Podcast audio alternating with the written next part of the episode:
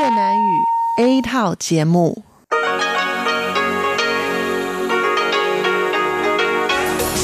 Đây là Đài Phát thanh Quốc tế Đài Loan RTI.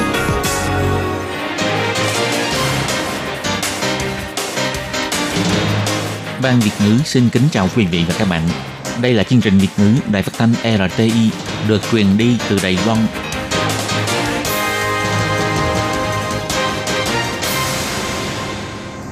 Tường Vi xin chào quý vị và các bạn.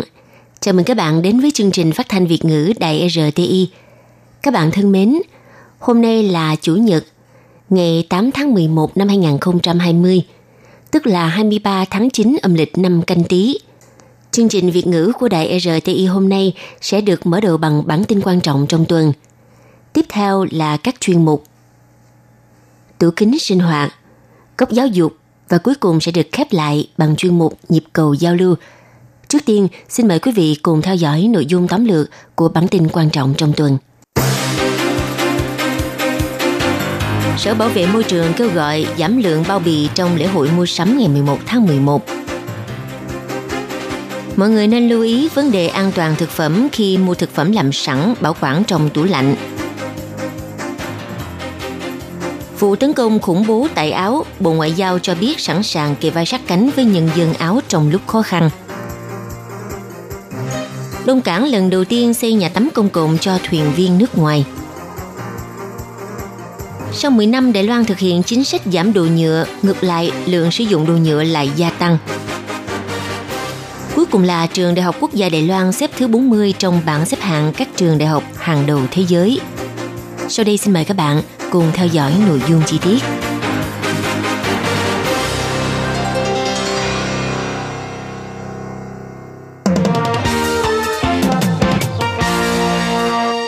Trong tình hình dịch COVID-19 vẫn còn đang lan tràn khắp nơi, mọi người ít đi ra ngoài mua sắm mà chuyển thói quen mua sắm của mình qua các kênh bán hàng trên mạng. Người ta dự đoán phong trào mua sắm trên mạng trong dịp lễ hội mua sắm 11 tháng 11 sẽ tăng mạnh. Khi nhận được hàng, chúng ta vui mừng mở thùng hàng thì cũng là lúc ta tạo áp lực cho trái đất vì những bao bì và những vật liệu không thể tái sử dụng.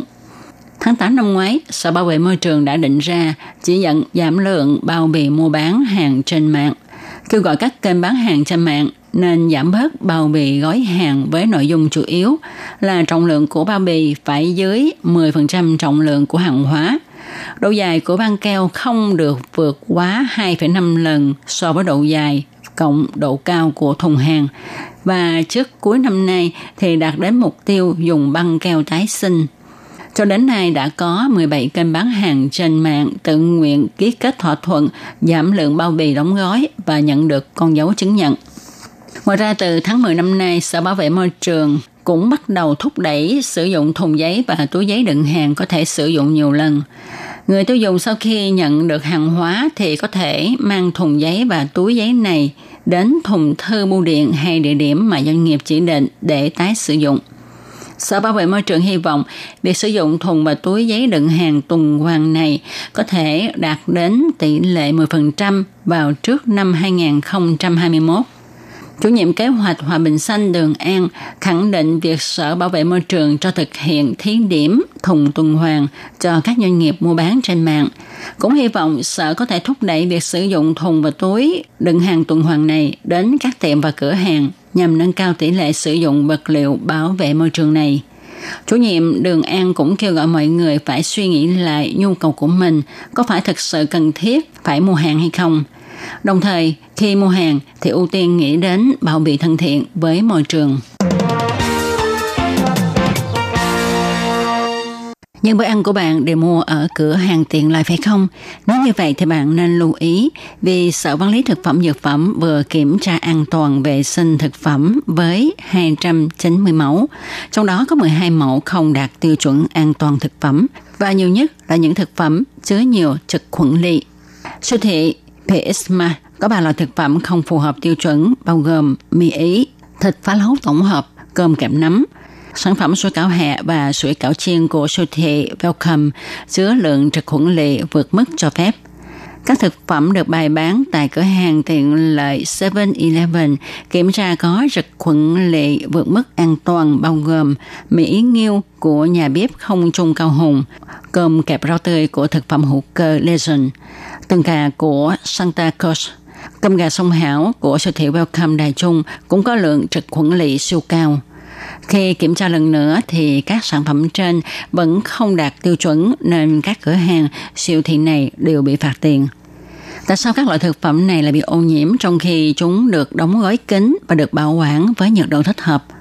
Ông Nguyễn Văn Tiến, Trung tâm Quản lý khu vực phía Bắc, Sở Quản lý Thực phẩm Dược phẩm cho hay, chúng tôi cho rằng thực phẩm bị ô nhiễm là trong lúc chế biến, nhà sản xuất nhập nguyên liệu rồi gia công chế biến vân vân, tất cả các khâu này đều có thể bị ô nhiễm. Sở quản lý thực phẩm dược phẩm cho rằng vấn đề xảy ra có thể là do đầu nguồn từ khâu chế biến thực phẩm cho đến khi thực phẩm được vận chuyển đến cửa hàng rồi bán cho người tiêu dùng.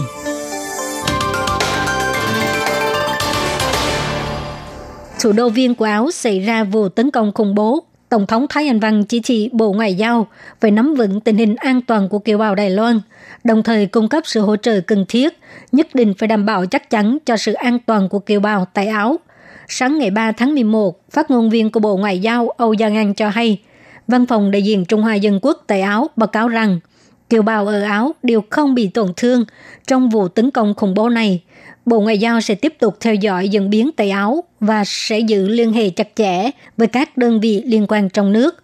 Bộ Ngoại giao lên án mạnh mẽ vụ tấn công khủng bố này và nhấn mạnh rằng Đài Loan sẵn sàng đoàn kết với nhân dân Áo trong thời điểm khó khăn này. Bà Âu Giang An cho hay.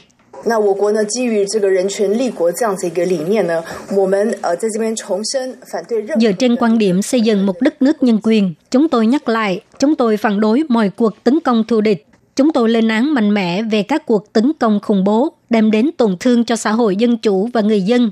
Chúng tôi luôn chủ trương rằng mọi sự khác biệt cần được giải quyết một cách hòa bình thông qua đối thoại. Thứ trưởng Bộ Ngoại giao Tăng Hậu Nhân gọi điện thoại cho đại diện văn phòng của Áo tại Đài Bắc, Roland Rudolfer, thay mặt chính phủ và nhân dân Đài Loan gửi lời hỏi thăm, an ủi đến với người dân và gia quyến gặp nạn ở Áo – Roland Rudolfer bày tỏ sự cảm ơn đối với sự quan tâm của chính phủ Đài Loan và sẽ tiếp tục giữ liên hệ với phía Đài Loan để thông báo về diễn biến tiếp theo ở Áo.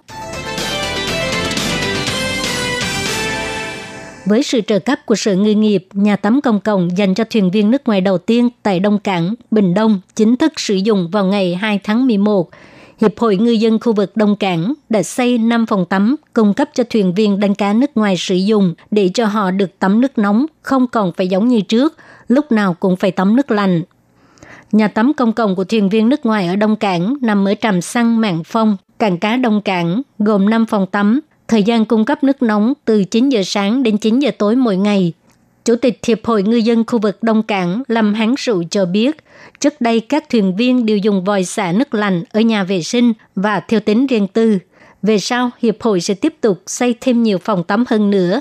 Cảm ơn Sở Ngư nghiệp đã trợ cấp để Hiệp hội có thể xây nhà tắm cho thuyền viên nước ngoài. Hy vọng xây dựng môi trường lao động thân thiện và hài hòa, để cho những người lao động nước ngoài sống xa quê cảm nhận được sự ấm áp ở nơi đất khách quê người. Ông Lâm Hán Sủ còn cho hay, thuyền viên nước ngoài ở Đông Cảng đa phần là đến từ Indonesia, Philippines và Việt Nam.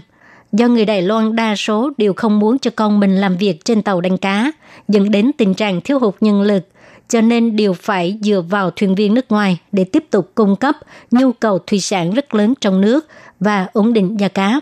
Có thể nói rằng, nhóm thuyền viên nước ngoài này đã có một đóng góp rất lớn cho Đông Cảng.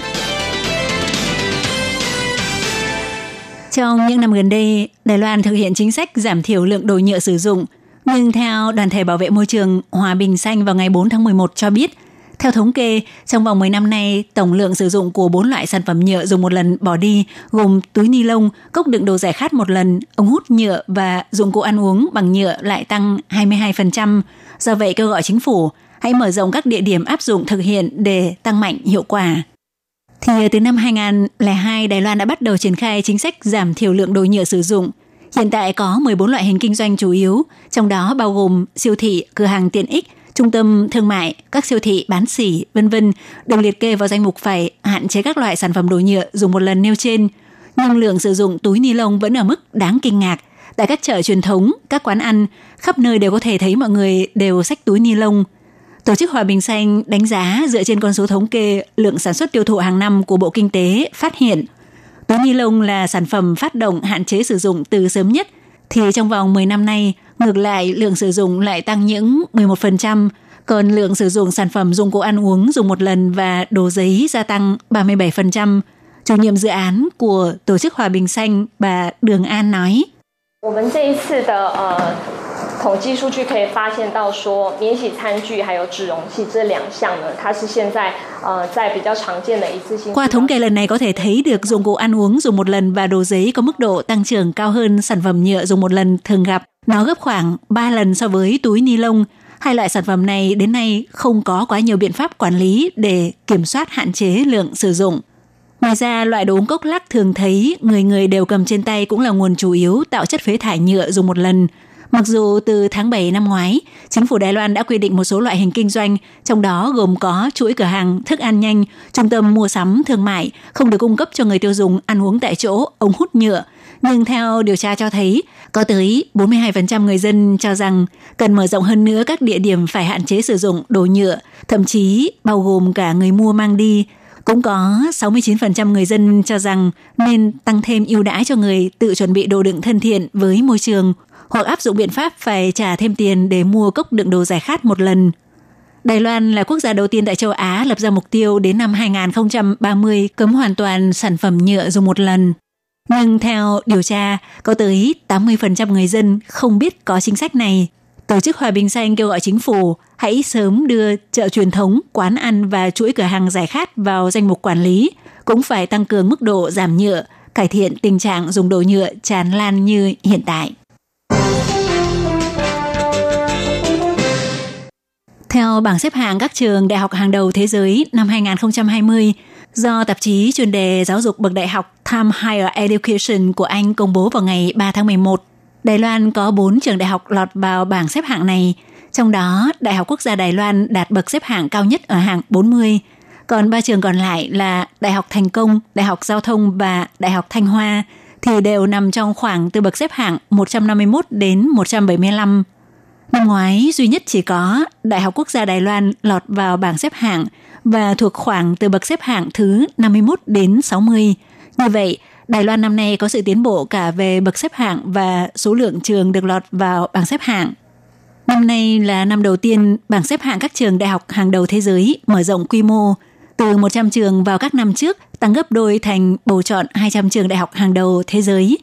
Năm nay top 10 hầu như đều do các trường danh tiếng của Mỹ và Anh chiếm giữ. Trường đại học Harvard Mỹ kể từ khi bảng xếp hạng ra đời vào năm 2011 tới nay luôn giữ ngôi vị đầu bảng thì năm nay cũng vẫn giữ nguyên vị trí. Xếp thứ hai và thứ ba lần lượt là Học viện Công nghệ Massachusetts, Đại học Stanford đều của Mỹ. Còn xếp thứ tư và thứ năm trong bảng xếp hạng lần lượt là hai trường của Anh gồm Đại học Cambridge và Đại học Oxford. Quý vị và các bạn thân mến, vừa rồi là bản tin quan trọng trong tuần được phát sóng vào Chủ nhật. Xin cảm ơn sự theo dõi của quý vị.